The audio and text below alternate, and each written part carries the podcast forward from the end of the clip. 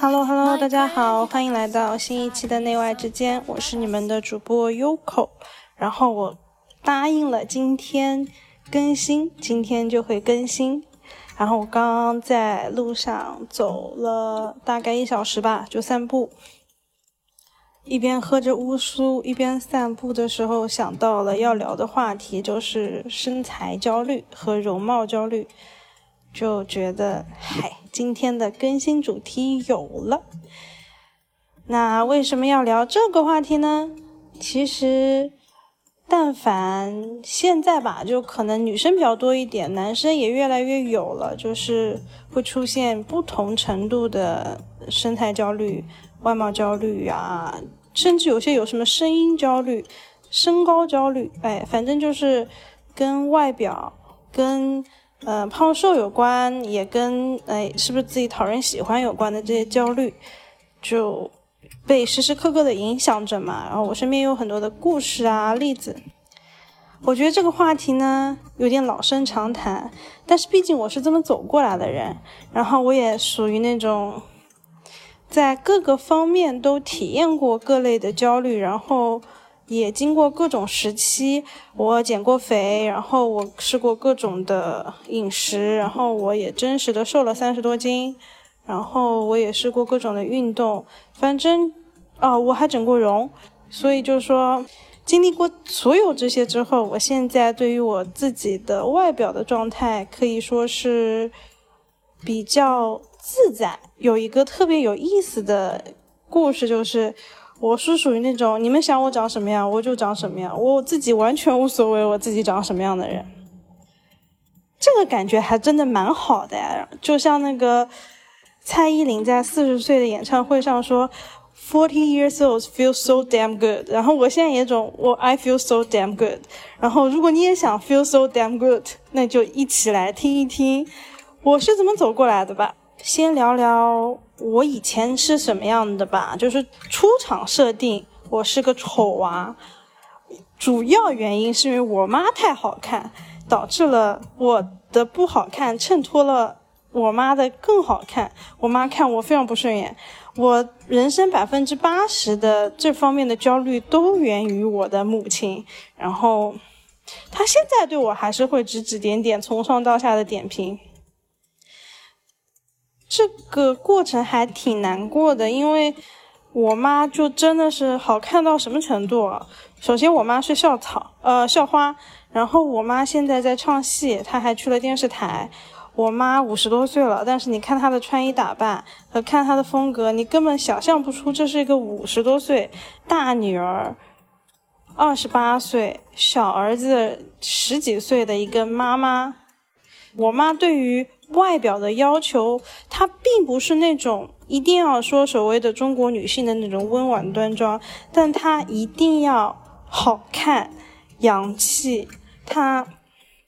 对于外表的要求就是她一定要做最闪亮的那个人。然后她把这样的投射完完全全从头到尾、从左至右的投射到了我的身上，所以我从小就觉得。我跟我妈在这里有个很强的对抗，这个对抗是到什么程度呢？就是我是一个在生活上，比如说我很会做饭，我很会做家务，我很会搭东西、家居啊什么的，搬家什么对我来说都不是话下。可是唯独我非常讨厌一切跟衣服有关的东西，洗衣服会给我。非常大的心理负担，整理衣服、整理衣柜会给我非常大的心理负担负担，而且我非常不喜欢买衣服，这些都会让我在很大很长一段时间内联想到我妈，因为我妈永远对我的时尚品味指指点点。以前最过分的时候是，是我出国的第二年，我胖了大概三四十斤，然后整个人都胖到我妈都不想认我了。他当时在机场的时候，我那一刻记得特别清楚。他就他看到我一眼，用一种非常嫌弃的语气跟我说：“你怎么猪头疯一样？”哇，那个对我的打击简直就是毁灭性的打击，就让我非常嫌弃自自己，特别是在穿衣上。然后我妈一直说我穿衣的风格很怪异，觉得我是一个非常土的人。但是每个人对于这些的 approach 是不一样的。我的反抗方式就是全然的放弃，我就是属于那种我妈说什么我就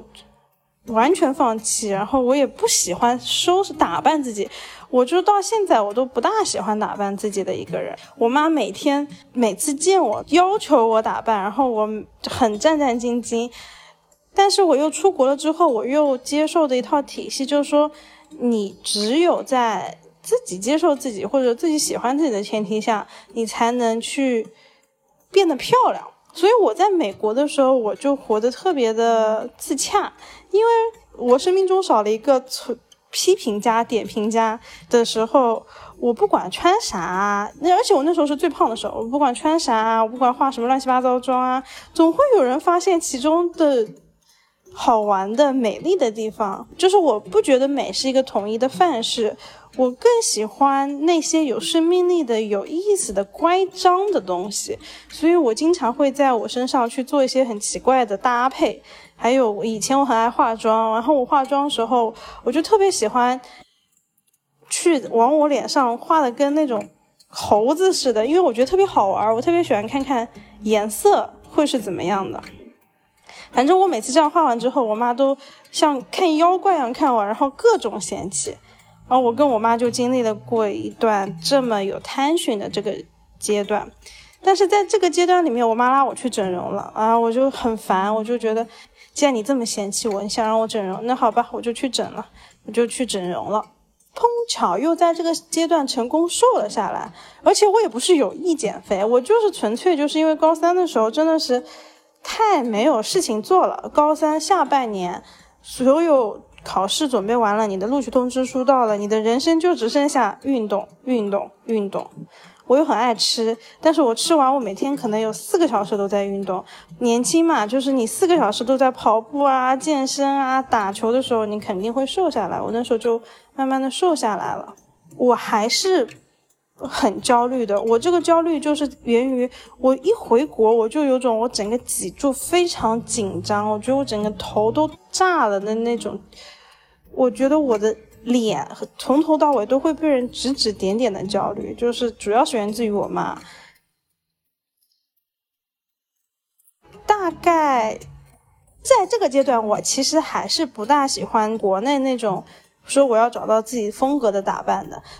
我特别喜欢去做各种各样神经病的尝试。显然，回国之后大家都不大接受这样的我，然后我就。嗯，就是过了一个特别糟糕的几个夏天吧。然后我那个时候就很爱喝酒，喝完酒之后，就又因为这些外化的东西焦虑，我就脸又肿了。然后那个时候就会有那种运动焦虑，就是我怎么又肿了？我就干了一件事情，就是我把我所有的身材的数据，我的体重。我的三围，我甚至到我的小腿围、我的大腿围、我的脖子围，然后我的小臂围、我的大臂围，全都记录下来。我花了一年的时间，我每天泡在健身房，然后记录下来我的体脂是多少。我把我整个人数据化之后，我就是跨越了我的第一步，就是我再也不会被这些数字。限制了我对于身材的想象了，因为我能明确的知道，当我去具体的做某一些锻炼的时候，你能有效的去掌握一些维度的变化，这不是一个嗯不可得的东西，这是我摆脱我身材焦虑的第一步，就是我的确做到了很长时间的强度很高的去记录自己、观察自己，拿自己的身体做实验，我在。第二个阶段去摆脱我的身材焦虑和我的外貌焦虑，是在我学拳击和钢管舞的阶段。为什么说这两个阶段让我去摆脱了我下一个程度的焦虑呢？就是我首先开始，我不会觉得，哎，我现在这个体重或者怎么样，我是不行的。我觉得我再也不是了，因为我感受到了一个掌控权，在钢管舞和在拳击的阶段，给我感受到的两种力量，一种叫做性感的力量，一种新的对抗的力量。嗯，我仔细跟大家说一说啊，我其实这两个运动是一同一时间去学的，因为当时学钢管舞的时候，怎么也不能把自己拉上杆，所以我决定我要去锻炼我的上肢力量，所以我才学了拳击。但是我在学拳击的过程中，我又爱上了那种和人实战的一对一，简单来说就是打架的感觉。与此同时，就会发现，嗯，原来。我在身材上的那种焦虑，是源于我的内心的那种对力量的无力感。它其实是两方面的，而且特别有意思的是，我在同时选了钢管舞和拳击，一个是极其女性的运动，一个是极其男性的运动。就我在同时去练这两个运动的时候，我感受到了一样的东西，就是它要求。我们对我们的身体有极度高的控制力，这个控制力是不分性别的，不分男女的，是绝对对于个人和身体的一个意志力的练习和观察。它需要我们既拥有钢铁般的意志力，去不断的。push 自己到下一个控制力的极限，它也要求我去不断的去锻炼像女性一样非常温柔的对身体的耐心，在每一次失败的时候都有勇气和有那个恒心耐心去鼓励自己，说没有关系，因为我们还有下一次，这是我非常感恩的。这是我在运动里面就学到的一个特别特别重要的东西。我特别感谢我的钢管舞老师，我其中一个钢管舞老师和其中几个拳击教练。我有一个钢管舞老师，以前是脱衣舞的女郎，专业的脱衣舞女郎。她有一天她在私教课上，她教我去跳钢管脱衣舞，然后我在那个时候，她跟我说说 Yuko。你要去学会展现自己的性感，不是你脑子里的那种 sexy。当你的身体有那种 sexual appealing 的时候，你整个人会在舞台上散发特别不一样的魅力。然后我一下子就找到了那个诀窍，我就发现，哎，原来所谓的性感跟身材一点关系都没有，其实是跟心态有关系的。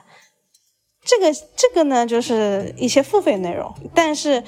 我在那一刻我就马上知道，不管你的身材看起来怎么样，只要你的心态是 sexy 的，你的心态是性感的，你整个人就会散发非常性感的魅力。在差不多同一个时间，我两位拳击老师都跟我说了类似的话，一个老师是在我做实战训练的时候。要求了我两件事情，一件事情就是 eyes on me，第二件事情就是他说 don't quit on me。嗯，说 eyes on me 的时候，是因为那个时候我跟他打实战的时候，我老是躲，我躲了我就怕，我怕了我就整个人闪，我闪的时候我的眼睛就不会看着他，然后他就跟我说说，你做任何的实战训练，你你可以。是人各种动，但是你的眼睛必须始终盯着你的对手，这是你最后的防御线，这是你保护你自己身体唯一最重要的东西，就是你要让你，就是你一定要让你的对手在你永远的视线范围之内。第二个，在打拳击时候太累了，我特别想放弃的时候，就突然指着我说：“你不准给我放弃，你 you don't quit on me。”我那一刻我就嗯好，我要再拼一把。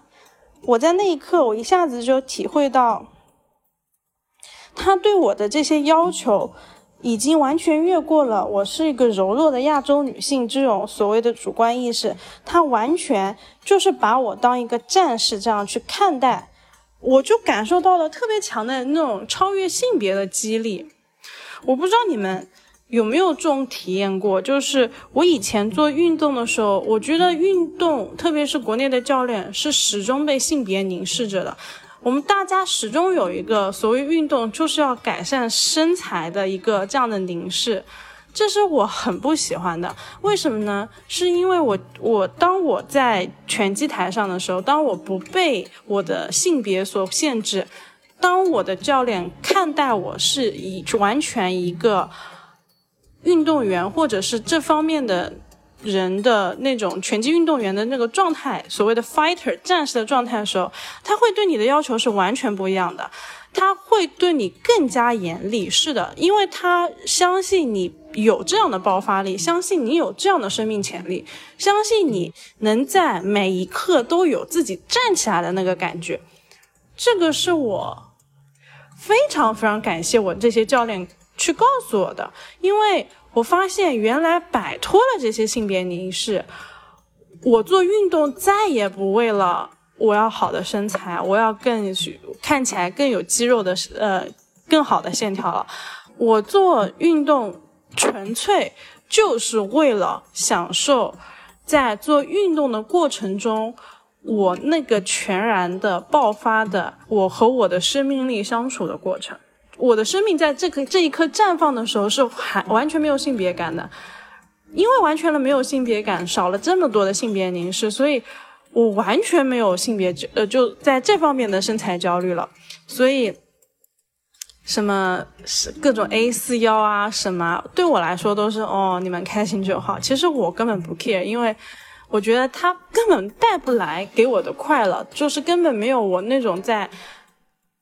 战场上，或者说在拳击台上，在那种舞台上，我只跟我自己在一起，我不断的去欣赏，因为我自己。被被逼到极限，但是又突破了那个极限的那种畅快感而感而来的那种快乐要好，或者我已经觉得那不是快乐，而是我一次又一次的在这样的运动中，真诚的看到了我作我作为生命本身的那个感觉，这是我第二个。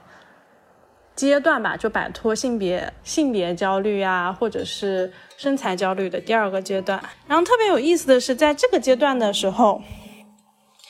我回国，然后遇到了很多的教练，他们都企图用国内的很多的销售话术来 PUA 我，我就反过来就会经常怼他们，就说你要跟我说这个运动能让我一下子瘦多少斤。或者是身身材会训练的多好，你的肌肉力量会训练的多好，我都没有兴趣。但是你要说这个运动也许能教会你一些生命的哲学，那我就有兴趣了。因为我发现原来摆脱了很局限的、单一的、由焦虑引起的这些运动的目标之后，运动可以变得特别的直接纯粹。它是一个。非常快的，能让我们去体会我们每一天日常生活中身体在微妙作用的那个过程。就打一个比方，就是我很喜欢走路，走路的时候我就喜欢专心致致志的走路，因为我觉得这是一个特别好的过程，去观察自己走路的样子和走路的一些状态，这也是一个特别好的机会去。像一个外星人观察自己一样，这是我一些乐趣所在。当然，这些乐趣背后是因为我开始特别自信，我自己会能定义，哎，我的力量在哪里？我的身材有多好？我的肌耐力有多好？根本无法去定义我。就单一的数字无法定义我的力量。我觉得生命是个非常复杂的、有机的，到现在科学家们都没有特别弄清楚的一个个体。我们要做的并不是单一的去追求数字上的极限，我觉得我们更多的是要去追求和学习自己身体的平衡感在哪里，自己身体的动态的那个运动的节奏在哪里，这是特别特别有有趣的过程。然后这是我的第二个阶段，然后我到了我的第三个阶段是最近吧，最近发生了几件事情让我觉得特别有意思。首先这两年我是完全没有一个高强度的持续性的运动的，我也就在过去的一个礼拜重新开始练习空中瑜伽，但是我整个人是消肿了非常非常多。如果你最近看到我，你会非常惊讶，我现在怎么会变得这么瘦了？我真的只是因为我越来越和我的情绪相处好了，然后我通过冥想啊，通过这种内在的调理，去慢慢的把我身上那些，嗯，因为志气，因为和自己的不开心做斗争的那些水肿全都排掉了而已啊，所以我就整个人都消肿了，然后我又去剪了个头发。剪了个头发之后，又显得我更加消肿。就是剪成短头发之后，我的就把我的长脖子给露出来了，然后所有人都惊呆了，说有孔，你原来这么高吗？就是因为我现在有一七一、一七二的样子，然后我如果穿那种空军一号啊什么，就又看起来像一七三、一七四，就女生又特别显高，大家都会惊呆了。这是一件嘛，然后我第二个就是我剪了一个头发之后，我戴个口罩会特别像那种小男生，就越来越没有性别感了。嗯，我还挺开心的，就是，但我发现我周围的人的反应会特别不一样。嗯，先说我妈的反应吧，我妈呢很有意思，我妈就是。一方面在感叹，哎呀，你怎么现在这么瘦啦？但她完全没有表扬我或者称赞我或怎么样，她只有在我做了完全符合她期待的打扮，所谓她觉得得体的，呃，合时宜的好看的打扮之后，才会偶尔夸一夸我。呃，但是这是他心目中的女儿，跟真实的我一点关系都没有。他还会就就说，哎呀，你都这么瘦了，你怎么后面连？背后的那种什么肋骨排骨都看得出来了，就一脸嫌弃，这是我妈的反应。然后老一辈的反应呢，就是说我怎么剪了一个不男不女的头发，然后看起来丑死了。新一辈的反应就是，优口你怎么能这么帅？每个人反应都不大一样。最有意思的就是，我发现原来大家心目中的好看是有性别属性的。女生有女生样的好看，明明是同一个人，但是当你跨越了这些性别之后，有很多人是不能接受这些，并且觉得这些是非常不好看的。他无法接受这些，会用一个近乎攻击的语气来去斥责你的外貌。这也是我跨越我容貌焦虑和身材焦虑的第三道。我。开始理解和真的无所谓，大家觉得我好看或者不好看，我长什么样了，就甚至我连大家觉得我是是男是女，我都不大有所谓了。我对于那种一定要有男生的好看或者女生的好看，男生的酷还是女生的美，我真的是一点兴趣都没有了。对我来说，现在更更加珍贵的是。纯粹的生命力的自然的瞬间，我我现在希望我身上慢慢的去退化很多性别的气质，而去展现性别之外，我可以长成什么样的可能性，这是我很期待的。我很期待我的眼睛眼神的不一样，我的眼神的回归自然的感觉，我很期待我。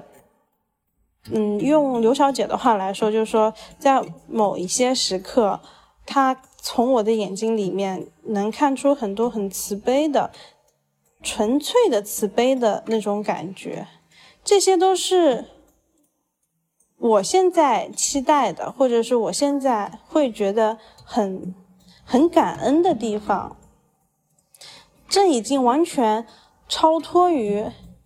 大部分人定义的好看，或者是呃不好看、酷，或者是身材好、长得漂亮这一些了。最主要的就是，我发现，哎，原来在经历了这一系列的探索之后，我始终并不是一个喜欢去那么有所谓的时尚搭配的人。我现在最快乐的就是。在优衣库一件衣服，我喜欢特别简单的款式，然后一一白色买几件，然后黑色买几件，藏青蓝买几件，完全省事省时间，不用浪费我任何的精力，我一穿就行，然后我穿的就能舒适舒适自在，就很就很快乐。这是我现在的第三个阶段。就我特别想跟大家说，特别是姑娘们，跟大家说，就是我不知道你现在在你生命中身材和容貌焦虑的哪一个阶段，但是有一点非常非常重要的就是，你有所有的权利和义务，或者是你有所有的能力。去定义你自己究竟要长成什么样，然后它是可以不符合社会期待的，这并不代表你不是一个优秀的人，这也不代表你是一个不值得被爱的人，这些跟爱不爱、优秀不优秀完全没有任何关系，它纯粹的就只是你现在长什么样而已。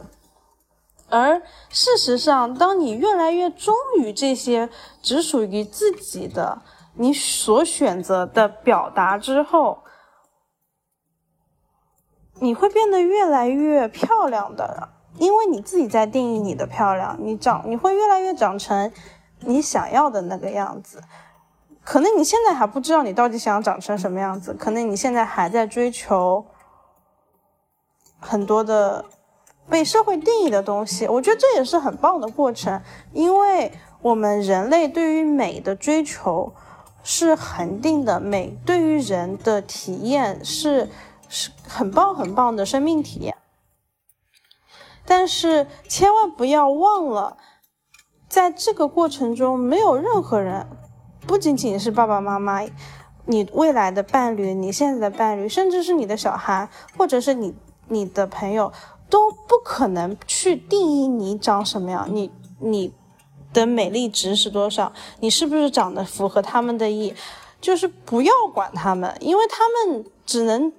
喜欢他们喜欢的样子，跟你长什么样是一点关系都没有。我经常跟我朋友吐槽说，我妈心目中美丽的女儿和真实的我长得完全不一样，但这不代表我不爱我妈，也不代表我妈不爱我。我妈，呃。还是会嫌弃我，但我无所谓了。我对于我来说，我特别尊重我妈，现在就是这样子的人。这就是她表达她的爱和她的局限性的地方。我很尊重我和我妈是两个完全独立的个体。她可能会对我在外表上有一些呃指导或者声张，但这些都不会去来。从根本上去动摇我自己个人作为人的完整性和独立的生活体验。话说，就是因为我妈本身审美还是挺牛逼的，然后我又是一个非常不喜欢买衣服的人，所以现在就是我妈，只要我妈给我买衣服，我就特别快乐，因为我妈给我买的衣服肯定是大家。看着觉得特别洋气的，然后特别上档次的，然后我以后有各种场合，我就喜欢让我妈给我挑衣服，而不是我自己挑，因为我自己挑，我肯定还是去优衣库买一套一模一样的衣服，然后穿个十十七八年这样。我我很感谢我妈在这方面帮助我节省了大量的钱啊、时间、精力啊什么的，让我有机会去把这个时间花在我更喜欢的事情上。差不多就是就是这样啦。我今天激情演讲三十分钟，我讲了我跟我妈的关系哈，我也讲了我的三个对于美啊或者身材和容貌焦虑的过程。大家应该也能从我声音的状态里听出来，就是我还是挺爽的，对于我现在这个状态。嗯，如果你有任何这方面的困惑，或者是你可能现在还想去整容，因为我也是整过容的嘛，所以我这方面也有很多经验，而且我整过好几次。欢迎大家在评论区跟我进行讨论，呃，我也可以给大家一些小小的建议，比如说怎么去度过这些的心理期啊，怎么去更好的去找到自己的一个更自如的选择。这些，呃，欢迎大家在评论区跟我分享一下。最重要、最重要的就是，我觉得每一个姑娘们，或者是每一个生命们，都太好看了。然后，只要你们活得开开心心，然后自自然然去努力的去探索自己的可能性的时候，其实就是你们特别棒、特别美丽的瞬间。我会为了每一个这样的瞬间给你们鼓掌、拥抱、夸你们真牛逼、真棒。好啦，那就是这样啦，谢谢大家。